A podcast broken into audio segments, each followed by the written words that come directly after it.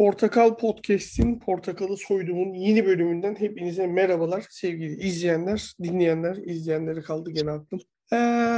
Süleyman'la beraberiz yine günden biraz şeyli böyle hareketli dedik pazar günü evdeyiz çekelim. Süleyman hoş geldin. Merhaba. Sorular da var tabii bize Twitter'dan işte şunu da konuşun bunu da konuşun diye yazan arkadaşlar oldu. 50+1 var, başkan adayı kim olur var. Ama öncelikle Azem Kardeş'ten girmek istiyorum ben olaya yani. Evet, sarıp izliyorum videoyu, çok eğlenceli. Adam bildiğin alenen dalga geçiyor ya jet ski ile Abu Dhabi sahillerinde. Yaşıyor abi hayatı yani olması gerektiği gibi. Bence işte Serhat Peker gibi hani insanları çok övmek istemem. Ama şöyle bir şey var, tweetlerinde zaten ne bileyim öz eleştiri yapması benim hoşuma gidiyor. Ne kadar hani dürüsttür bilemem, tanımıyorum kendisini. Oturmadığım insan hakkında çok yorum yapmam.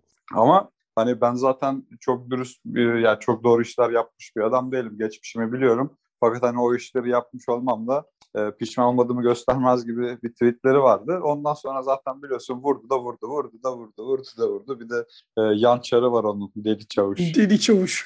Alter egosu. Şimdi Pikachu'ya geçti Deli Çavuş'tan. Pokemon Pikachu mevzusuna girdi şimdi. Oynuyor ya, eğleniyor. O da eğleniyor yani. Ya eğleniyor ama eğlenirken de gündeme çoğu gazetecinin yazmaya cesaret edemeyeceği şeyleri veriyor. En azından kamuoyu oluşuyor. Sosyal medyada günlerce konuşuluyor. Bu da muhalefetin eline kozlar veriyor. Şimdi insanlar ne olacak, kim sikler Sedat Peker gibi şeyler söyleyebilir ama realitede şöyle bir şey var. Bu tarz çıkışlar belge akışının daha hızlı gerçekleşmesini sağlar ve hani panik havası yaratır. Panik havası yaratınca bürokratlar, işte politikacılar birbirlerini satmaya başlar, diplomatlar. Herkes ulan sıradaki ben miyim diye bir panik havası başlar. Bu başladığı zaman da çözülmeler gelir. Yani AKP'de yaşanan şey şu anda zaten hani bu diyebiliriz. Özellikle Covid döneminin başıyla paralel giden bir süreç oldu. Hani satışlar o dönem başladı. Devamlı ediyor. Ya bunun sebeplerinden biri de Serhat Peker diye düşünüyorum ben. Bence de ki şu en son yayınladığı liste direkt, şimdi ben de ilk etapta kumarhane listesi o büyük ihtimalle. Yani bahis. Abi o gazino listesi ya. Yani muhtemelen isim verebiliyor muyuz? Yani verebilir miyiz? Yani bilmiyorum, şeyleri sildirdiler sonra Deli Çavuş'a. Yani Twitter kaldırdı kişisel verilerin koruma kanunu. O zaman biz de şöyle yapalım. Ya Kıbrıs'ta belli başlı gazinolar var. Bu belli başlı gazinolarında internet siteleri var. Bizim ülkemizde illegal. Ama mesela o gazinolara gittiğin zaman sağlam oyuncuysan aynı gazino sana internet sitesinde işte hesap açıyor. Orada ne bileyim canlı ruleti var, pokeri var, işte blackjack'i var, slot oyunları var. Yani hani oralarda da depozit yapıp oynayabiliyorsun. Bu yani kesinlikle spor bahis olduğunu ben düşünmüyorum. Çünkü hani ben Cemal Engin Yurt'un abi işte ne bileyim Trabzonspor 2.5 üst olur diye bir bahis aldım. Yok canım ama orada söylediği şey çok enteresan. Kimler rüşvet alıyormuş baksınlar. Yani sanki bana şey gibi geldi o. Yani birilerinin aldığı rüşveti oradan böyle bahis kisvesi şey yani kumar kisvesi altında o parayı döndürüyorlar. Yani aslında öyle bir kaybedilen bir para yok. O para adamın cebine rüşvet olarak giren para da sanki orada kaybedilmiş gibi gösteriliyor gibi algıladım ben onu. Onu ben çok şey yapamadım ya, bilmiyorum. Yani belki hani oraya bir depozito yapılıp çekim sağlanabilir. Yani ne bileyim abi ona çok şey yapamadım. Belki bir de öyle bir durum var yani depozito yaptı, çekim yaptı. Yani bir de ben o listenin bu arada Sedat Peker'in eline şeyden geldiğini düşünüyorum. Halil işte neydi bu herif? Ya.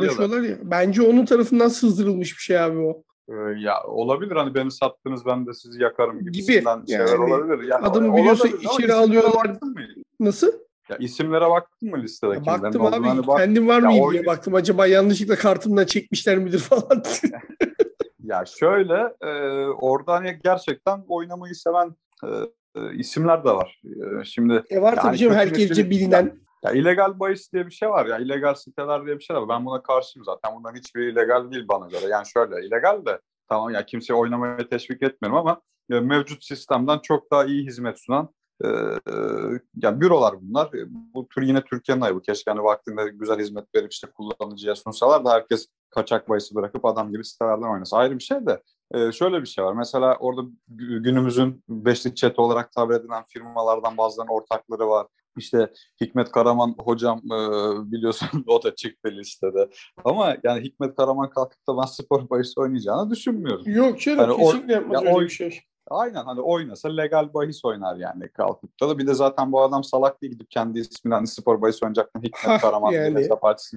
Yani hani Hikmet Karaman diye geçiyor da belki soyisim benzerliği de olabilir. Yani olabilir sanmıyorum ama mesela Sardar Ortaç var, onun ismi soyisim. Yani o, ama onu zaten herkes biliyor be abi yani. Herhalde oğlum adam evde battaniye kahve Betsson nasıl slot çeviriyor abi. Yani değişik bir karakter yani. Yani işte yani ne bileyim, bu olayı çok ben büyütmeyeceğim. Yani herkesin oynayacağı, kendi kazandığı paraysa ben millete olsan niye orada kumar oynuyorsun diyemem abi. Herkes istediği yerde harcar. Kimi gider cami yaptırır, kimi gider çeşme yaptırır, kimi gider kumarda parasını harcar. Yani kimse kimseye karışamaz abi yani nerede parasını harcayacağına. Orası öyle. Tamam, ben bu paylaşımı da yanlış buluyorum açıkçası. Çok iyi bir paylaşım değil abi bu. Yani bütün herkesi göt altına atıyorsun. Belki orada hani ailesini bilmediği adam var. Adam helal para kazanmışsa, oynamışsa kime ne abi yani. Ben ilk defa hani Serhat Peker'in paylaşımını çok samimi bulmadım açıkçası. Bana da sanki Edi Yüksel Çoğuş gibi geldi. Yani bunlar bile var benim elimde. Fazla uğraşmayın. Hani daha neler dökerim gibilerinden tehdit gibi geldi bana da. Zaten dün yayınladığı video da biraz öyle. Yani bir tane kitap var. Ahmet Çıkın önderliğinde yazılmış. 4-5 kişi var yazanların içinde. O kitap için Peker'le yazılı röportaj da yapmışlar. Adam diyor ki, benim diyor Recep Tayyip Erdoğan'la veya AK Parti hükümetiyle bir derdim yok diyor. Onların diyor seçimi kaybetmesi gibi bir amacım da yok. Buna da çalışmıyorum diyor. Benim tek derdim diyor. Benim diyor aileme şey yapıldı diyor. Ben onun intikamını alıyorum diyor. Ama bundan dolayı diyor onlar zarar görüyorsa diyor. Bu benim sorunum değil, onların sorunu diyor. Çünkü diyor bunu bana yapan adamlarla bir aradalar diyor.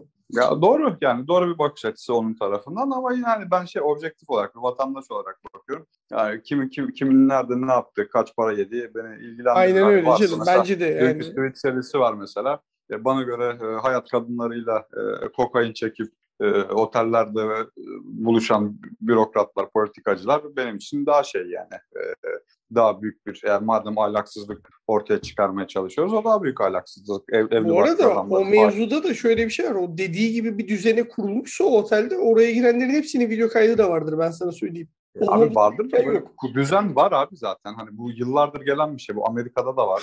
Bu İngiltere'de de var. Fransa'da da var. Yani dünyada bu bokları en çok yendiren hani politikacılar, bürokratlar olduğunu tüm dünya biliyor. Ne skandallar yaşandı abi geçmişte. Yani Amerikan Başkanı Oval Office'te stajyerle Agani gibi. Ya evet ya yani. Abi. Oval Office nedir ya? Salak herif. Ya bunun üstü yok. Bir de bu arada şu anda onunla ilgili de çok güzel bir dizi var. Hani güncel.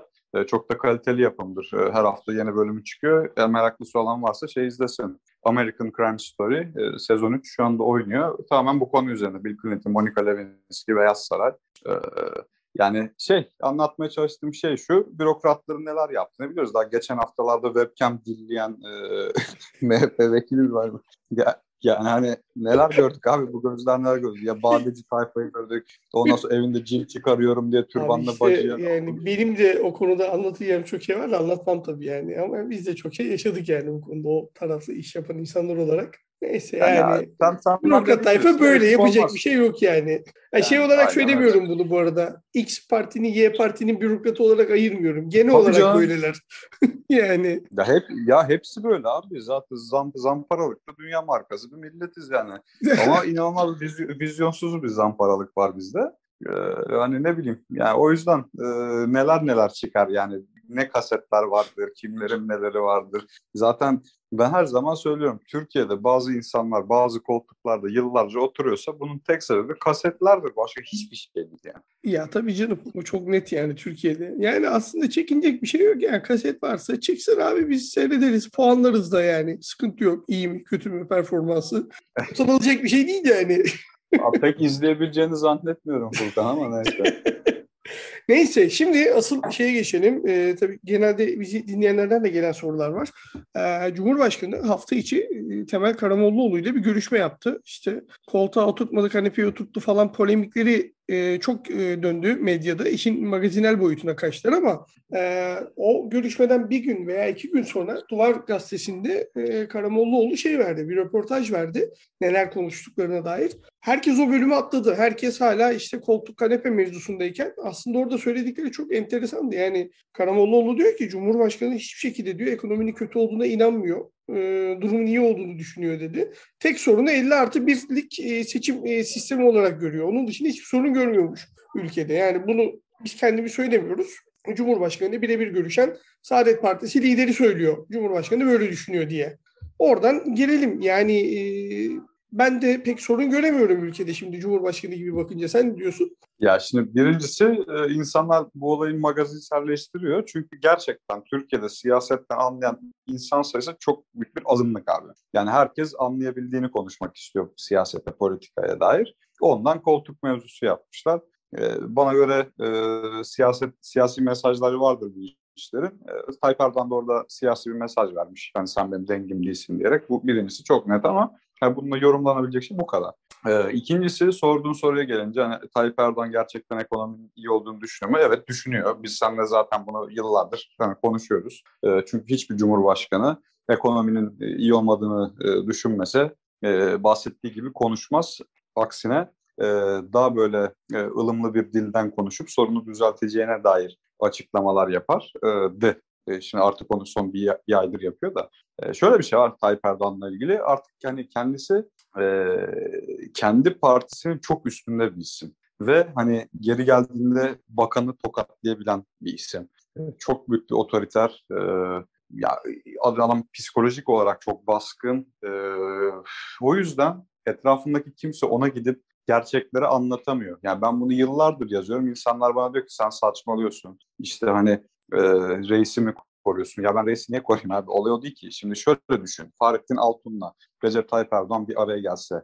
Recep Tayyip Erdoğan ona bir şey söylese. Fahrettin Altun ona hayır başkanım siz yanlışsınız deme ihtimali var mı sende Furkan? Ben de konuşuyorum sesimi kısmışım ya. Niye gitmiyor diyoruz sesim. Ya yok abi kesinlikle öyle bir şey yok. Yani kandırmayalım. Ya. Kimse kimseyi kandırmasın yani. Herhangi birisinin yok efendim yanlışınız var şöyleymiş böyleymiş falan deme şansı yok onun karşısında yani. Ya yok abi bunu diyebilecek adamların hepsi de zaten istifa edip başka partiler kurdular. Yani bu da bir gerçek. Hani Davutoğlu. Ya Ahmet Davutoğlu biz ne kadar hani bıdık adam minik adam diye dalga geçersek geçelim AKP içine baskın figürlerden biriydi. Baskın olduğu için yediler zaten.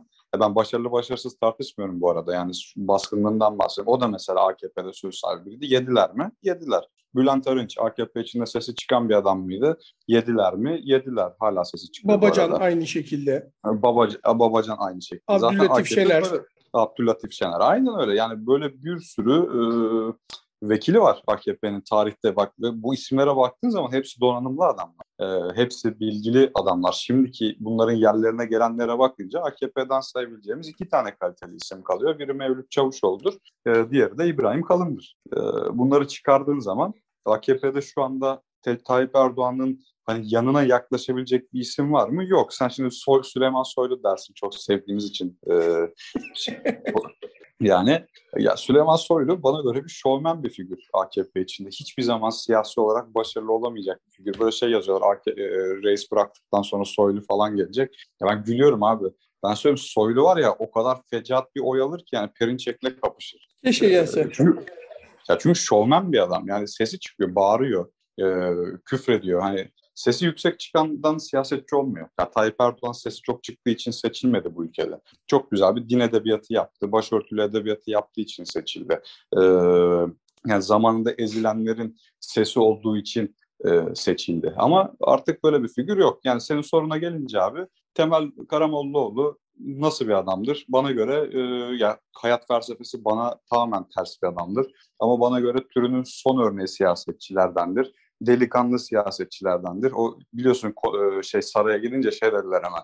Yoksa işte Saadet AKP saflarına mı katılacak? Ben dedim ya ne saçmalıyorsunuz? Adam hani dede yani gelmiş 80 yaşında bu yaştan sonra kendine onu yapar mı? Bahçeli mi bu yani? Zaten ilk cümlesi şeyde röportajda asla ve asla öyle bir şey yok demiş adam yani. Öyle bir şey söz konusu dahi olamaz demiş. Ya, aynen abi ama adam mesela şey ne kadar güzel konuşmuş demiş ki biz gittik ikna etmek istedik hani bakın bu sistem yanlış dönelim bu işten ama ne demiş dede hiç demiş Tayyip Bey sistem değişikliği falan düşünmüyor. Ya şimdi böyle bir ortamda sen Tayyip Erdoğan'la ne konuşabilirsin ki? Ya işte, ekonomi konuşuyorsun. Ya aynen abi şimdi ekonomiyi konuşayım diyorsun. Ekonomi çok iyi diyor. İşsizlik diyorsun. Bizim zamanımızda diyor işsizlik çok da kötüydü diyor. İşte yağ kuyruğu diyor, tüp kuyruğu diyor, CHP diyor. Başörtüsü diyor. Yani adam hep bir hayal dünyasında yaşıyor ama bunun sebebi gerçekten danışman. Çünkü sen bir adamı alıp 1000 odalı bir saraya koyup 7 gün 24 saat altında işte 6-7 tane doktor, bilmem kaç tane asistan, özel kalemler, hayatında markete gitmemiş işte geçen bir ay evvele kadar. Ya adamın hiç toplumla bir alakası yok ki. Bir yere gidiyor trafikleniyor 3-4 saat. Helikopterler, özel uçaklar, işte özel yazlıklar. Diğer ülkelerin cumhurbaşkanları tatile gittiği zaman işte normal bir insan gibi Bodrum'a gidiyor, otelde kalıyor, halka karışıyor. Bizimkinde hiç öyle bir şey yok ki. Ya adam biliyorsun Glasgow'a gitti, dedik işte güvenlik protokolleri nedeniyle gitmek istemiyorum dedik. Yani o da tartışılır, sebebi o değildir de. Yani. Hani gerçekten Tayyip Erdoğan'ın verebileceği bir bahane ama yani. Benim işte 50 tane güvenliğim var, 5 tane izin verdiler diye gitmedim. Buna şaşırır mısın? Şaşırmazsın yok, abi, gitmez yok ki. Yani. Ama istese gidebilirdi yani o şey.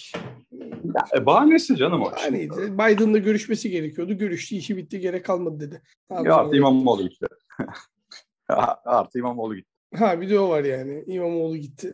Valla abi yani şöyle bir durum var. Senin dediğin gibi yani önüne gelen tek doğru şey hani belli ki anket sonuçları. Artık onu saklamıyorlar belli. Onda tabii ne kadar saklamıyorlar bilmiyorum. Yani gerçek oy oranını hala önüne koymuyorlardır da 50'nin altına düştük diye gösteriyorlar. Demek ki 50+1 sıkıntı biz gerek yok bunu değiştirmek lazım gibilerinden konuşmaya başlamış. Yani belli ki oy oranımız 50'yi yakalayamayacak, zorlanacağız falan gibilerinden bir şey telkinler gitmeye başlamayacak. Gerçek oy oranlarını görse herhalde sarayda toplu katliam yapar diye tahmin ediyorum. Ya hala gerçek oy oranlarını gördüğünü zannetmiyorum ben. Ama tabii bir de enteresan bir taraf var. Halen daha %30 bandında oy almaları da ülkenin ayıbı yani ne diyeyim. Dolar 10 lira oldu abi. Bak biz dolar kuruyla açmadık ama yani birlikte olmadığımız süre içinde dolar 10 lira oldu. Abi konuştuk bunları. Yani bunlar şaşılacak şeyler değil ki.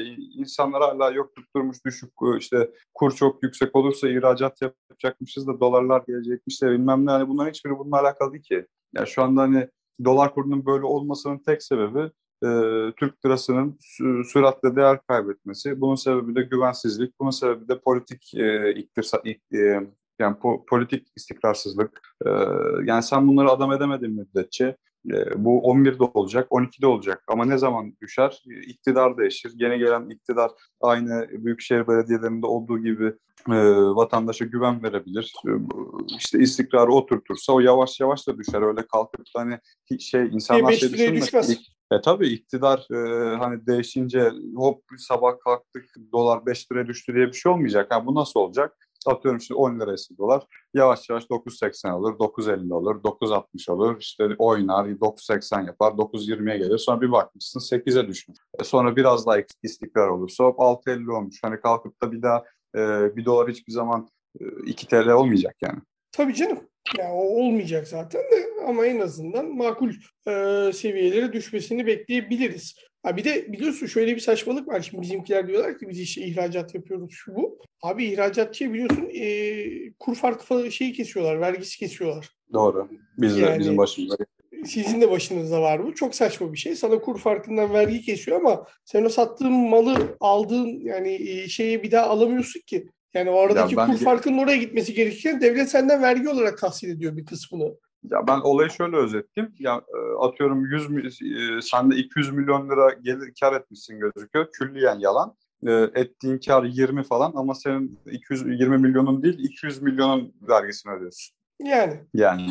O kur böyle farkını sana gelir olarak yansıtıyor çünkü devlet. Diyor ki sen diyor işi diyor 8'den aldın diyor, şimdi 10 oldu diyor, ondan sattın diyor. Aradaki farktan diyor şey işte sebepsiz zenginleşme gibi bir şey oluyor işte bu. Ondan diyor vergisini, gelir vergisi alırım diyor ama abi ben yani 8'den işte malı satarken 7 şey 8'den alıyordum ham maddeyi. Şimdi ondan alacağım ham maddeyi. Nasıl olacak o iş? Yani işte ben ekonomistim, böyle oluyor abi.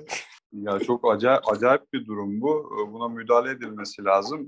Şimdi biliyorsun son zamanlarda bu Simon Bey'in de yani TÜSİAD'ın da sesi yükselmeye başladı. Bir tek mümin iş adamları MÜSİAD'dan çok fazla ses yok henüz ama onların da homurdandığını biliyorum. Yavaş yavaş onlardan da çıkar abi. Şimdi asgari ücret görüşmeleri başlayacak. Kaç olacağına dair. Yani Aralık biraz geçecek. Bunu da soran vardı bu arada. Tahminin ne? Ya şöyle şu anda 2800 küsür AGI hariç tabii onu da... AGI ile 3000 oluyor galiba değil mi? 3100 yapıyor benim bildiğim. Yani o civarda bir şey yapıyor. İşte 3000 küsür neyse. Benim tahminim abi 3500 falan diyorlar. Sanmıyorum. Yani açık konuşayım. Türkiye'nin bunu verebilecek bir gücü de yok. Seçim geliyor gibi diye tabii ki biraz beklenen üstünde bir fiyat biçilir. Ya benim tahminim abi AGİ'siz. Yani AGİ dahil 3300 diyorum. AGİ dahil. Ya AGİ dahil değil. AGİ dahil değil. Ha, ben de işte yani, askeri geçim indirimiyle 3500'ü buluruz diyorum. Benim orada beklediğim başka bir şey var. Belki askeri ücrete çok büyük zam yapmayacaklar. Ama işveren üzerindeki vergi yüküyle ilgili bir düzenleme yapmalarını bekliyorum. Sanki o tarafı biraz... Bak o da olabilir. Ya mantıklı olabilir. Ya şöyle %18 zam diyelim. Tamam mı? 560 lira yaparsa 3350 lira falan yapar. Onun üstüne AGİ bindirirler. İşte 3550 falan olur abi diye düşünüyorum ben. Yani ben de o civarlarda olur diye düşünüyorum. Ama dediğim gibi işverenin üstündeki yükü şey yapacaklar sanki biraz. Orada da bir şey yapabilirler. Çünkü ya şu anda ne kadar abi? 3000 lira yani 3000 lira.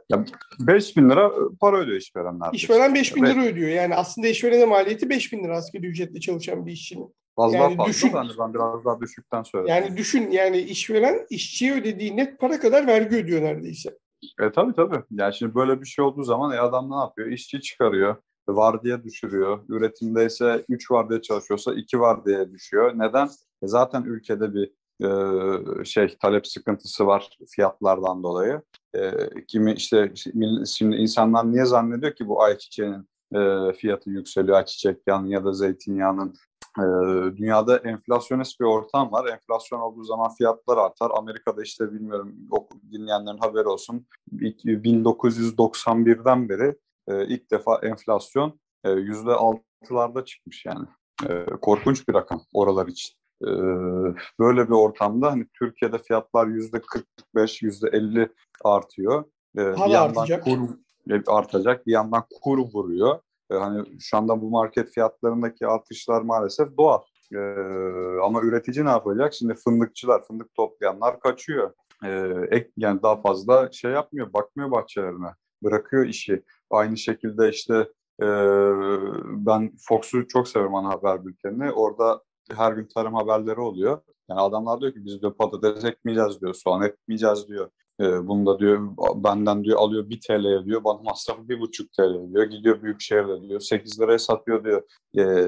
Yani şu anda Türkiye'de ciddi bir üretim politikası yanlışlığı var. Bunun da tek bir çözümü var abi, teşvik. Yani sen mecburen tarımı teşvik etmek zorundasın. Teşvik bile değil, direkt sübvanse vermeleri lazım tarıma. Aynen. Üret kardeşim. Gibi. Aynen. Üret. Sen yeter ki üret yani. Devlete bir şey ödeme, yeter ki üret. Hatta gerekirse İmamoğlu'nun yaptığı gibi tohumunu bile sen vereceksin. Yani öyle. Başka türlü bir şey yok mu? Çıkışı yok yani. Çünkü kur bu şekilde gittiği sürece bunları Türkiye'de üretmeyip dışarıdan almanın da bir şeyi yok sana. Faydası yok. Yok. Aksine daha da zarara giriyorsun. Aynen, bir de hem cari açığın artarken bir yandan fiyatlar yükselmeye devam ediyor. Düşürmüyor ki. Kur problemi var çünkü. Bu arada yani kur probleminin dışında mesela geçen bizim Bülent abi yazıyordu, gördüm Twitter'da. Yılbaşından sonra inanılmaz zamlar gelecek. Çünkü ambalaj maliyetleri acayip arttı diyor mesela. Yani ambalaj dediğin her markette aldığın bütün ürünler ambalaj maliyetinden etkilenecek ürünlerdir. Yani sadece dolar kaynaklı değil, Avrupa'daki işi bu senin dünyadaki bahsettiğin global krizden kaynaklı zamlar da var maliyete. Aynen, bu mesela enflasyonist bir sebepten dolayı. Aynı şekilde otomatik üretimleri mesela. Çip krizi diye bir şey var. Böyle olduğu için otomatik üretimi düşüyor. Daha az araba çıkıyor. Daha az olan bir şey ne olur? Fiyatları artıyor. Arz düşerse talep artar. Talep artınca fiyat artar. Ya bu arada demir dışı metaller ya da demir metalleri, işte ferroaliyajlar, silikon manganezler, kükürtler, işte her şeyin fiyatı öyle bir artıyor ki bu işin sonu çok felaket bir yere gidiyor. Zaten biliyorsun doğalgaza, elektriğe %40'lar, %45'ler yapıştırıldı. Bir yandan sanayici mesela bu aliyaj maliyetlerin artması da çok etkiliyor. Petrolü zaten biliyorsun. Yani ülkeye gelen her şeyin değeri artıyor. Üzerine bir de Türk lirası değer kaybedince yani başa çıkılamayacak bir hale geliyor. Normalde vatandaşı, herkes kim ne maaş alıyorsa %100 zamlanması lazım yani. Ama tabii gerçekçi konuşursak böyle bir şey mümkün olmayacak için. Tabii ki de yani. Yani sürünmeye devam edeceğiz. Yani düşün ki Fransa nükleer reaktörü devreye sokma kararı aldı. Enerji krizini çözmek için. Öyle. Yani durum o noktada yani. Düşün yani, koca Fransa adam diyor ki yok diyor kardeş, biz bu işin içinden bu maliyetlerle çıkamayız. Belki diyor nükleer reaktörün bir devresini diyor tekrar diyor alacağız diyor adam. Devreye alacağız diyor. Niye? Çünkü şey gibi düşünmüyor adam. Kardeşim maliyet bu. Ne yapalım? Ödesin vatandaş diye düşünmüyor. Diyor ki bu şeyle olmaz. Her şey vatandaşa yüklenmez diyor. Bunun çözümünü de böyle bulacağız diyor. Evet, çevre vesaire bilmem ne. Kabul. Hani şey anlamında, riskler anlamında, ama adam da diyor ki ne yapayım diyor yani şu ortamda. Çünkü sürekli vatandaşa yüklediğin zaman o işin sonu farklı yerlere gider. İşte hep seninle konuşuyoruz ya, yani 1920'lerin sonundaki büyük ekonomik buhrana benzer bir şey yani. Hani biz o dönemi yaşamadığımız, işte bir okuduğumuz kadarıyla kitaplardan, tarihçilerden biliyoruz. Ama işte buna benzer bir ortama doğru evriliyor dünya. Bu tip ortamların sonu da çok hayırlı olmamıştır hiçbir zaman dünyada. Yani bunun sonunda büyük bir patlama olur. Öyle olacak. Bunun tek bir çözümü var. Ki bak düşün, biz podcast'ta her konuya değinmiyoruz. Çin'deki emlak krizine falan girsek çıkamayacağız işin içinden. Orası da var. Ya şimdi Çin dediğimiz şey dünyanın en büyük devleti bana göre şu an için. Tabii Amerika ile birlikte. Ya orada yaşanan her krizin dünyayı vurduğu bir gerçek var. Çünkü adamlar normal değil. Hani sizin bildiğiniz devletler, bir İngiltere ya da işte Almanya gibi bir devlet değil Çin. Neden değil? Nüfus çok fazla. Şöyle söyleyeyim. Çin yılda 1 milyar tondan fazla demir üretiyor. Altındaki 12 ülkeyi topladığın zaman Çin'e zor yetişiyor. Çin böyle bir yer tüketim ve imalat bakımından. Şimdi buradaki emlak krizi, bu biliyorsun Evergrande mevzularını sen biliyorsun. İşte ilk firma olmayacak abi. Yani son firma da olmayacak. Çin'de bunun devamı gelecek. Çünkü adamların borçlanma yüzdeleri çok fazla. Devlet bunu vaktinde teşvikleri büyüttü. Her sektöre soktular bu tip firmaları. Ve böyle işlerin sonunda her zaman bir iflas yaşanır. Tabii Çin'de sıkıntı şu, paralar çok büyük. Böyle bir para, yani 300 milyar dolarlardan bahsedilen bir sektörde bankalar ödeme alamadığı zaman bunun Avrupa'daki ya da Amerika'daki bankaları etkilememe gibi bir durum lüksü kalmıyor. Bu bir zincir reaksiyon başlatıyor. Bu olduğu zaman da ne oluyor abi? Çin'deki emlak krizi işte başka bir yerdeki emlak krizi ve ya da finans sektörü krizi olarak dönüyor. Yani bu şeye benziyor. Çin yaşadı. Bir dönem Dubai'nin yaşadığı krize benziyor. Onlarda da buna benzer bir çok fazla büyük projelere paralar bağladılar ama yatırımcı bulamadıkları için orada da böyle bir kriz yaşandı bir dönem. Çin'deki de işte buna benzer. Yani çok büyük projelere girdiler. Ama işte karşılığını veremiyorlar şu anda ve senin dediğin gibi orada bir de Dubai'den daha da farklı. Dubai gene kendi yapıyordu yatırımı, dışarıdan yatırımcı buluyordu. Çin'dekiler direkt para alarak kendileri yatırımda bulunuyorlar ve ödemiyorlar işte. Yani tabii herkesin arkasında şey yok. Demirören'in arkasında duran Ziraat Bankası gibi banka yok tabii. Adam istiyor parasını yani sonuçta şeyde, karşıda.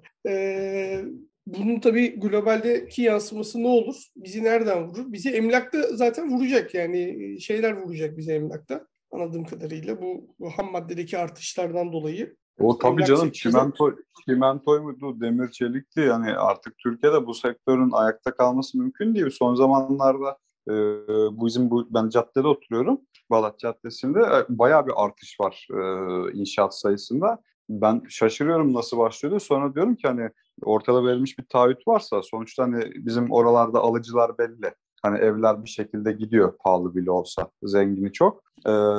Yani adam başlamışlar inşaata muhtemelen şeyden.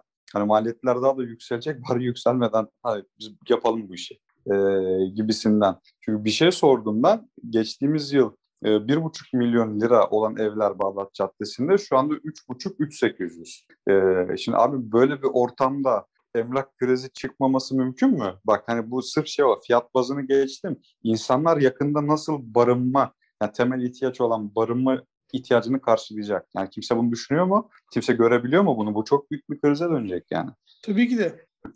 Yani işte zaten biliyorsun ki bir dönem kriz vardı. İşte haberler çıktı sayfa sayfa. Kiralık ev yok. Olan evler çok pahalı. Saçma sapan paralar isteniyor falan diye. Daha kötü olacak. Çok daha da kötüsü olacak. Biz de herhalde o noktada İspanya'daki menzili bir kriz yaşayacağız gibi gözüküyor. Ya bak yani... İstanbul ilk defa geçtiğimiz yıl, yani 20 sene sonranın ardından bile negatif göç almış, tamam mı? Yani gitmişler İstanbul'dan. Şimdi her kriz fırsat yaratır abi. Aslında iktidar değişirse bu hayat pahalılığının Türkiye için bir fırsata dönme ihtimali de var. Ama bunu tamamen yapabilmen için insanların yaşadıkları metropol olmayan şehirlerde yatırım yapman lazım. Doğuda yatırım yapman lazım. Bir yandan işte İç Anadolu bölgesinde tekrardan hayvancılığa, işte sebzeye, meyveye insanları yönlendirmen lazım. Bir yandan İşte Türkiye'nin sürekli övündüğü işte ihracat kalemi var. İhracatta işte biliyorsun ihracat rekorları kırıyoruz bilmem ne, ama bunu yaparken ithalat rekorları da kırıyorsun. Çünkü sen katma değerli üretim yapamıyorsun. İhraç ettiğin her malın ham maddesi dışarıdan geliyor. Dışarıdan geldiği için aslında sen boş ihracat yapıyorsun. Hani Türkiye artık bir şekilde kendi ham maddesini üretebilir duruma gelmeli. En azından bunu yapabileceği sektörlerde. Ya başka türlü Türkiye'nin kalkınması mümkün değil. Ama dediğim gibi her krizin yani her kriz beraberinde bir fırsat getirir. Bu hep böyle olmuştur. İnşallah hani ben Türkiye'nin çünkü gerçekten tarımına, hayvancılığına işte biliyorsun Hollanda bile laleleri almış Türkiye'den. Bir lale imparatorluğu kurmuş. Yani demek ki bizim böyle imkanlarımız var. Biz de abi kendi imparatorluklarımızı kurmak zorundayız artık. Yani kurulabilir abi. Bu çok zor şeyler değil bunlar. Yani Türkiye'nin elinde bir kere çok büyük bir tarım potansiyeli var. Yani Türkiye ile İtalya'yı birbirine çok benzetirim. Yani coğrafya olarak da, hayata bakış açısı olarak da çok benzer ülkelerdir birbirine. Yani İtalya senede bu kadar çok turist çekip para kazanabiliyorken sen de çok rahat. Çünkü turist şeydir yani, turizm dünyanın en güzel şeyidir, parasıdır. 5 kuruş harcarsın, karşılığında 55 kuruş para alırsın yani. Çok aynen bir şey öyle abi. Yani bir şey daha ekleme yapmak istiyorum ben. Söyle abi. Unutacağım çünkü balıkçılık. Şimdi bakın Türkiye'nin utanması gereken bir sektör bu. Niye biliyor musunuz? Biz Türkiye işte İç Deniz Marmara, ondan sonra Ege var, Akdeniz var değil mi? Şimdi evet, biz abi. Karadeniz var. Karadeniz'de abi bizim Trabzon kıyılarında balık çıkmıyor. O kadar boktan hayvan gibi avlanıyorlar ki. Bütün hamsiler hemen 10 kilometre, 50 kilometre ötedeki Ukrayna, Rusya karasularına kaçıyor. Neden biliyor musun abi? Onlar çünkü insan gibi avlandıkları için oralarda balıkların yuva yapma imkanı oluyor. Yani şimdi Türkiye maalesef her konuda olduğu gibi balıkçılıkta da ağzına sıçmış her şeyin. Yunan kendi su sahasından atıyorum 20 cins balık çıkarıyorsa Ege Denizi'nde, Türkiye karasularındaki balık sayısı 3 cins 4 cins abi. Neden? Hep bu yüzden. Ya kötü avlanmadan. Ya bunların Türkiye niye abi bir balık cenneti olmasın? Niye ağzını sıçtığımın Norveçlileri somon ihraç edebiliyor da bütün ülkelere? Ya sadece somon ihraç ediyorlar. Adamlarda yani başka şey yok. Balık yok. Yani bir iki tane daha var da ufak tefek yani. Ya onu diyorum abi, mesela uskumru. Ya şimdi neden abi Türkiye bir cennet olmasın bazı şeylerde? Neden abi? Palamut Türkiye... vardı abi bizim yani. Boğaz'ın palamutu meşhurdu ya. Ya vardı abi. Bak küçükken bizim yazlığımız vardı Kumburgaz'da. Babam diyor ki biz diyor küçükken diyor burada lüfer avlardık, kolyoz avlardık, işte zargana avlardık. Yani neler abi. Hani neler avlıyorlarmış. Özel olta takımları, işte özel misinalar, çapariler, meraklısı bilir. Abi ondan sonra ne kaldı biliyor musun bir tek ağzın sütünden? Bir tek istavrit çıkıyor ha. yani onunla ilgili bir şeyin hanımın hocasını çağırmak lazım yayın aslında. İstanbul Üniversitesi'nden anlatsın neler. Adam neler anlatır ya. Yani biz her şeyi öldürmüşüz ama dediğim gibi bunlar düzeltilebilir şeyler. Ekosistem zaten kendini yenilebilen bir olay. Yani insanı dünya üzerinden bir sene silsen abi bak bir sene. Dünyada hiçbir insan yaşamasa bir sene. Yemin ediyorum abi şu anda hani biz neslinin tükendiğini sandığımız canlılar bile tekrardan hortlar biliyor musun? Öyle tabii canım. Yani pandemi döneminde insanlar evlere çekildi neler çıktı ortaya gördük işte yani. O yüzden neyse, bu çok normal. Neyse şimdi geçeriz abi bunu. Şimdi şu şeye geçelim abi. Şimdi çok önemli bir şey var orada. 6 tane yani ittifak partisi demeyeceğim de muhalefet partisi diyeyim. Çünkü bazıları henüz ittifaka dahil değil bu partilerin. Söyledikleri şey şu.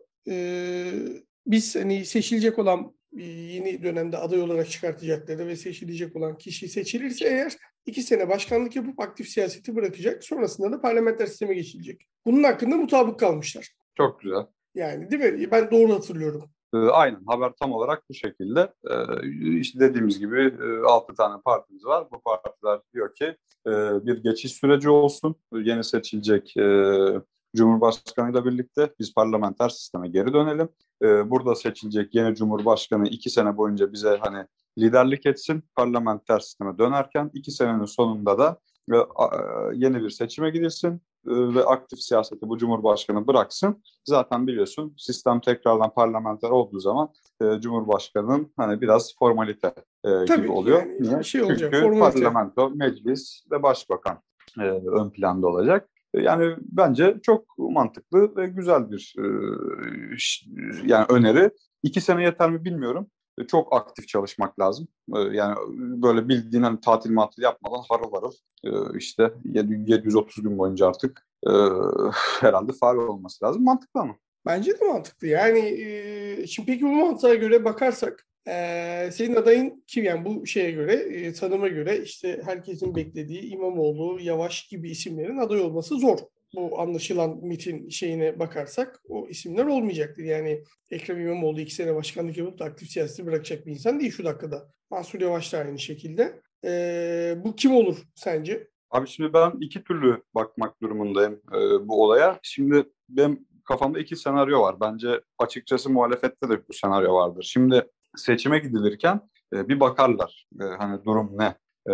Tayyip Erdoğan'ın kazanma ihtimali var mı diye bir bakarlar. Eğer böyle bir ihtimal belirirse yani çok acayip bir şey olabilir. Bilmiyorum. Yani şimdi aslında demek istediğim şey şu. Ortada Tayyip Erdoğan'ın kazanamayacağı çok kuvvetli bir senaryo oluşursa ki öyle gözüküyor. Bence Kılıçdaroğlu aday olabilir. Yani Kılıçdaroğlu aday olabilir. Diğer türlü geçenlerde bir haber okumuştuk. Sana atmıştım galiba. Bizim Muhtar Kent, Coca-Cola'nın CEO'su biliyorsun. Hani öyle bir isim ortaya atıldı. Ya bana açıkçası saçma geliyor.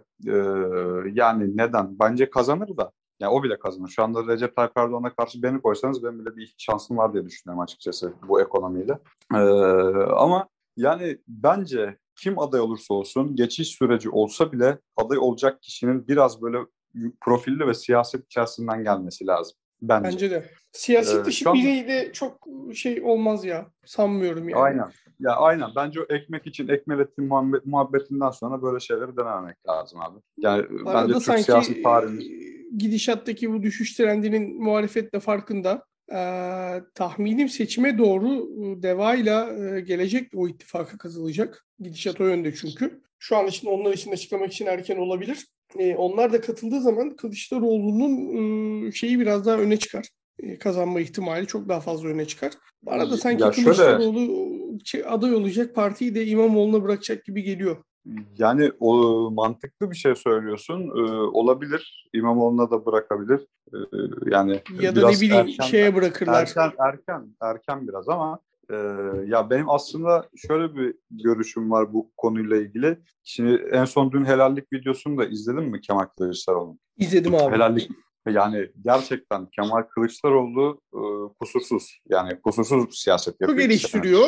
CHP seçmenin bir kısmı bu videoyu biz niye onlarla helalleşiyoruz kardeşim ne gerek var diye de maalesef matematik böyle ürümüyor işte. Onlar solcudur. Ya benim biliyorsunuz şimdi ben onlar solcudur derken solcuları gömüyorum gibi anlaşılıyor ama benim gömdüğüm solcular bu hani hakikaten şey değil. Şimdi bizim CHP'de maalesef ılık götlü solcular diye bir kesim var abi. Bunlar hiçbir şeyler anlamıyor. Yani anlamıyorlar. Bunlar yani istiyorlar ki nasıl... o şey ideal işte bu altı ok düzenindeki şeyle kafayla %45 oy alalım. Öyle bir dünya yok abi. Ya, alabilecek olsaydın bu zamana kadar alırdın o oyu zaten. Ya yok kafaları basmıyor. Her seçimde böyle patates oluyorlar. Ondan sonra diyorlar ki Kılıçdaroğlu neden %20 oy alıyor? Şimdi ben küfür edeceğim ama etmeyeceğim. Boşver. Etme.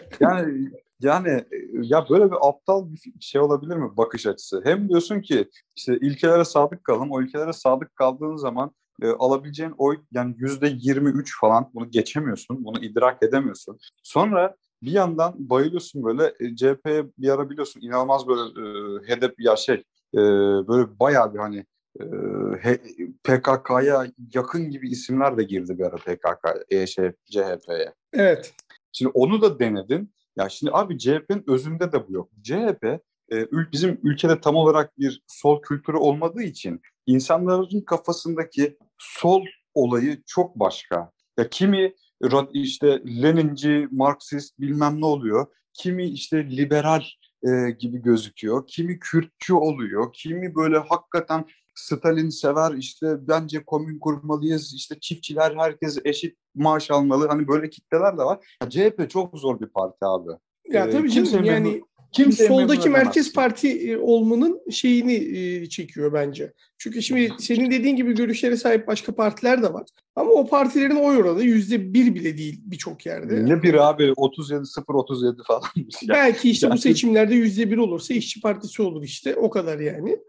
Ya abi olmaz yani sen merkez sol partiysen bir kere abi CHP'nin böyle düşünen seçmenlere de ihtiyacı yok bence. Neden biliyor musun? Bunlar çok marjinal ve sosyal medya ya bunlar biraz da hani böyle yüksek ya şöyle ben eleştirirken bunlara böyle aptal diyorum ama genelde de belli bir IQ ortalamasının üstünde insanlar. Sıkıntı o zaten. Sosyal medyada bir şey yaptıkları zaman, söyledikleri zaman kamuoyunda etki yaratıyor. Neden? Nasıl yazacaklarını biliyorlar. Kalemlerini nasıl kullanmaya gerektiğini biliyorlar. Ama bir distopya yaşıyorlar. Yani öyle bir dünya yok. Bugün sen CHP iktidarı istiyorsan Kemal Kılıçdaroğlu'nun yaptığı açıklamalardan gitmek zorundasın. Senin helallik alman lazım. Senin CHP'nin artık CHP döneminde mi artık eski dönemlerde mi işte üniversitelere başörtüler sokulmuyor, hastanelere GATA'ya başörtülük girilmiyor falan. Sen bu siyaseti yaparak bazı ön yargıları yıkman lazım. Özür dilemeden oy alamazsın. Böyle bir şey var. Ha sen bir seçmen olarak diyebilirsin ki ben onlardan niye özür dileyim? Sen dilemiyorsun kardeşim. Sen CHP değilsin. Sen CHP'ye oy veren bir bireysin. Ama kulüpler, işte futbol kulüpleri olsun, siyasi oluşumlar olsun, ya böyle seçmen kazanırsın. Sen her öyle kesimden abi. Oy istiyorsan her kesime hitap etmek zorundasın. Ama bu şeyle olmaz. Yani kimisi var abi, adam diyor ki ben diyor CHP'liyim, Atatürkçü partiyim. Ondan sonra Selo Başkan diye geziyorlar. Hani yanlış anlaşılmasın ben Selahattin Demirtaş'a da bir şey demiyorum da bir kere kendinle çelişiyorsun. Yani bir insan nasıl yani Atatürkçü, yani Atatürk ilkelerinden giden CHP ister de diğer yandan da Selo Başkan der. Mesela bana ilginç geliyor. Ben bu arada demiyorum niye sen Selahattin Demirtaş'ı destekliyorsun? Kendinle çelişiyorsun. Öyle değil mi? Ben yanlış mı düşünüyorum? Yo doğru abi yani şey değil yani istediğiniz ismi destekleyebilirsiniz. O kimsenin şey değil ama hani hem onu isteyeyim hem yani şey gibi bu yani ben bir yandan içkimden kumarımdan geri kalmayayım ama günah da yazmasınlar. Cuma'ya gideyim, Cuma'ya gitmeyene de eleştireyim. Ha yani şimdi şey ya. Diyecektim orada aslında içkimden kumarımdan geri kalmayayım ama AK Parti'de olayım diyecektim ama AK Parti'nin %70 öyle olduğu için çok doğru bir şey olmayacak. Öneri değil. Yani sonuç olarak Kılıçdaroğlu yaptıklarıyla sanki aday olmak istediğini gösteriyor. Bence çok da doğru yapıyor. Ben bir sempati yarattığını düşünüyorum. Ama bak bunu da bir şeyin altını çizmemiz lazım. Kılıçdaroğlu bugün bu kadar formdaysa, bu kadar etkin siyaset yapıyorsa bunun ana sebeplerinden biri Meral Akşener'dir abi. Kesinlikle. Yükseliyor. Yani, çok fena yükseliyor. Ve parlamenter sistemin de şeyi olacak yani, yıldızı olacak bence geçildiği zaman. Evet, katılıyorum. Ya ben ileride bir kadın başbakan olacağını düşünüyorum Türkiye'de. Olması da lazım zaten. Yani isimden bağımsız söylüyorum. Bizi dinleyenler arasında Akşener'i sevmeyen, onu milliyetçi bulan, kafatasçı bulan da olabilir. Okey. Ama gene itibariyle kadınların Türkiye'deki siyasetin içerisinde her alanda olmaları gerekiyor. Siyaseti değil de daha da fazla olmaları gerekiyor artık bence. Yani dünyada görüyoruz bunun örneklerini. Gayet de başarılılar. Her biri yani. Son derece başarılı insanlar. Türkiye'deki kadınların da onlardan bir eksinin olduğunu düşünmüyorum ben. O yüzden onların daha çok kadınların yok ama zihniyetin var. Yani evet, maalesef bizdeki zihniyetin var. Evet. Amerikalılarda da var o mesela. Onlar da çok tutucular. Aynen. Ya özellikle Amerika'nın güney bölgelerine git abi herhalde. Texas, Meksas. Orada mesela bir kadın aday çıkar abi. Bak orada İnanılmaz donanımlı, işte Harvard mezunu, işte 4 tane politik bilmem ne bitirmiş, 7-8 lisan bilen bir tane kadın götür Texas'a, tamam mı? Bir de abi 2 cümle kuramayan, ağzında ot bir tane redneck götür, şişman Amerikalı, şişman redneck Amerikalı kazanır abi. Yani onlarda da öyle. Yapacak bir şey yok. Ya şey diyordum bu arada, bak onu söyleyecektim. Bilgi almış gördüm bugün. Çanakkale'de biliyorsun köprümüz yapılıyor. Son şeylere geldi artık. Kime sokacak? Nereden sokacaklar yine bize, ne kadar sokacak? Ya sokmaya geçtim. Köprünün altından geçebilecek gemi yüksekliğini 70 metre olarak belirlemişler. Yani sen abi şöyle söyleyeyim sana, ben kendi sektöründen söyleyeyim, yük gemilerini vesaireyi bilmiyorum, onun uzmanı olan varsa bize yazsın Twitter'dan, onu da bir sonraki yayında paylaşırız. Ama ben kendi sektörümden söyleyeyim, kruz gemilerinin, yeni nesil kruz gemilerinin içinde 73 metre olanları var. Yani sen bir yandan Türkiye'ye bu tip gemileri çekip, çünkü bu gemilerde 8 bin 10 bin kişi falan oluyor, yani bu 10 bin kişiyi getirmek, onlara para harcatmak falan, bunlar çok ciddi şeyler. Bu arada orayı, onu da söyleyeyim, Galata Port'u gezdim, çok beğendim ben, ona geliriz. Yani sen bu tip gemileri Türkiye'ye çekmen lazım ama Boğaz'ı köprü yapıyorsun, altından geçemiyor abi. Ya bunun bir Allah'ın kulu hesaplamamış mı?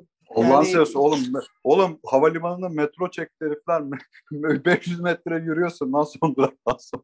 Gerçi evet, şimdi bir de işin o tarafı var yani, sen de haklısın. Yani bir şey de diyemiyorum o noktaya.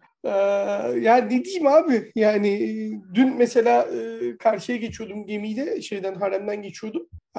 Kruz gemisi gördüm, Galata'ya yanaşmış, çok mutlu oldum. Yani yavaş yavaş gelmeye başlamaları güzel bir şey bizim için. Galata Port'u da bu arada gezdim. Yani şimdi proje tartışılabilir, işte kime verildi, peşkeş çekildi, orasıydı, şuydu, buydu falan, çok tartışıyorlar ya bu entel dantel tayfa bizim Galata Port'u. Abi muhteşem bir yer yapmışlar öncelikle. Çok rahat çok bir şekilde otur gidiyorsun abicim, sahilde 1,5-2 kilometre, hatta şey olduğu zaman Karaköy'den kesintisiz Tophane'ye kadar yürüyüş hattı olacak sahilde. Diğer taraftaki çalışmalar da bittiği zaman, o eski liman binasının olduğu yerde tadilat çalışmaları devam ediyor çünkü. Modern bir alışveriş merkezi yapmışlar içeriye, açık hava. Önemli markalar var içeride. Herkes şey diye düşünüyor, ya kardeşim biz buradan alışveriş mi yapabiliyoruz? Ya abicim orası sizin için yapılmadı. Bunu bir geçin. Ya orası o gemiden inen zengin turist için yapıldı. İndiği gibi Swarovski'den bilmem ne bileyim işte ünlü markalardan şey alsın, alışveriş yapsın diye yapılmış bir yer orası. Senin için değil. Ha, senin için de 2-3 tane. Ama girebiliyor değil mi vatandaşlar? Ya gezebiliyorsun canım yani. Ha. Ama hani hedef kitlesi biz değiliz yani şey olarak. Oradaki hedef kitle gemiden inen insanlara, bilmiyorum belki şey de vardır. Çünkü terminal de orada, alttan giriliyor terminale bu arada. Üst tarafta sen hiçbir şekilde yolcuları görmüyorsun.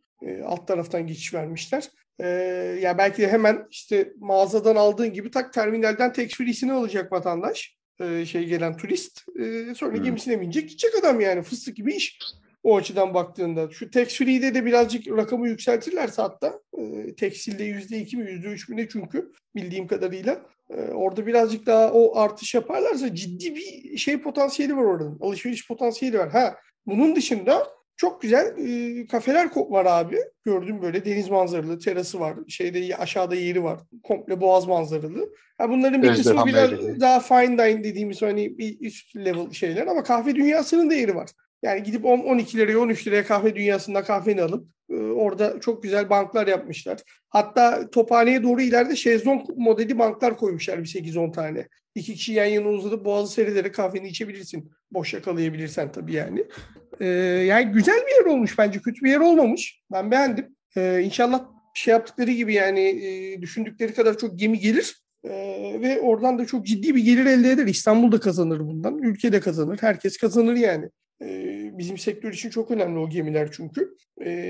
Ama hani onun dışındaki tartışmalar, onları işin uzmanları yapsın. Ha, ben mimar değilim, şehir planlamacısı değilim. Nesi doğru yapılmış, nesi yanlış yapılmış, ne var ne yok onu ben bilemem. Ben sadece bir vatandaş olarak eşimle beraber orada o gün yürüdük. Çok da keyifliydi, Boğaz'ın kenarında harika bir yürüyüş yaptık. Biraz esiyordu, soğuktu ama çok da güzel. Aldık kahvemizi, elimizde kahvemizi yürüdük. Çok da keyifliydi yani. Ben keyif aldım mı? Aldım. Çünkü o hat üzerinde sahilde yürüyebileceğin yer yok abi. Baktığın zaman. Yani bir değişim boyutu var. Yani Boğaz var. Boğaz'ın kıyısında nerede yürüyebiliyorsun abi? Kuruçeşme'den sonra yani Yeniköy tarafından sonra yürüyebiliyorsun. Ancak Bebek'ten itibaren işte başlayabiliyorsun yürüyüşe. Ondan öncesinde doğru düzgün sahilde yürüyebileceğin yer yok abi Boğaz kenarında. O yani yüzden... Ben de aynı sen gibi düşünüyorum. Türkiye için çok önemli projeler bunlar. Hem para getiriyor hem prestij. Hatta ben bu Kalamış civarında da aynı şekilde... projeler yapacaklarını düşünüyorum. Biliyorsunuz o alanı da aldılar. Evet. Yani mecbursun çünkü İstanbul artık ya ben şöyle bir şey düşünüyorum abi. 20 sene sonra İstanbul'da sanki sırf zenginler yaşayacakmış gibi geliyor bana. New York gibi evrilecek miyiz diyorsun?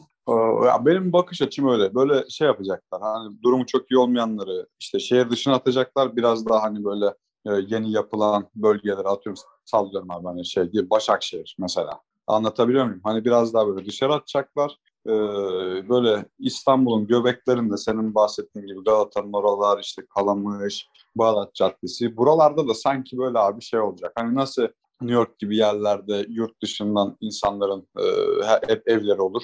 Evet, onun gibi yani. Olabilir abi, çok normal. Yani bu kadar çok büyük bir şehirde o tip merkezi yerler ciddi şey istiyor ya. Ben bile yani biz bile ben çok merkezi bir yerde oturmuyorum yani. Ama kendi içinde bir merkez burası da yani. İşte hani öyle bir yapılanmaya gidecek bence Türkiye. Çünkü mecbur ona, ancak şöyle bir şey var. Şimdi bizim ülkede maalesef gelir adaletsizliği olduğu için projeler çok tepki çekiyor.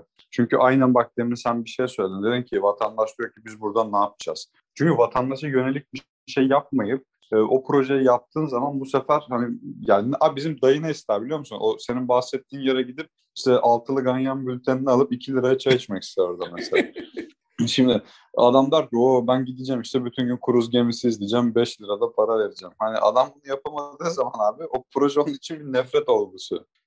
Ama bunun da şimdi ben onu anlıyorum. Tabii kendi hisleri doğru değil ama ya vatandaşa da bir şeyler yapmak lazım. Millet bahçesi diye milleti kerizlediler abi yıllardır. Biliyorsun ilk çıktığı zaman şeydi işte gelecekler burada simit yiyecekler, çay içecekler bedavaya.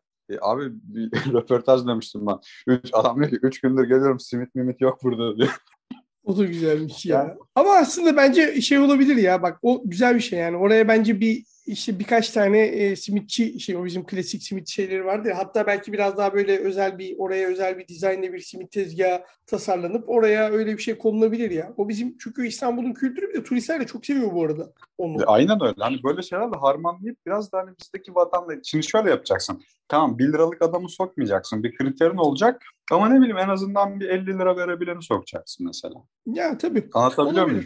Ama çok güzel şeyler yapılmış bu arada. Yani fine dine'dan da ziyade böyle klasik işte bizim şey gibi nasıl diyeyim şimdi reklam yani kaç kişi dinliyor ki reklam olsa ne olur işte kırıntı tarzında midpoint tarzında 1-2 tane yerde gördüm orada böyle rahat rahat oturacaksın yani yemeğini de yiyebilirsin 1-2 kadeh bir şey de içebilirsin karşıda boğaz manzarası da var fiyatlarına bakmadım ama yani fiyatları muhtemelen çok düşük değildir diye tahmin ediyorum.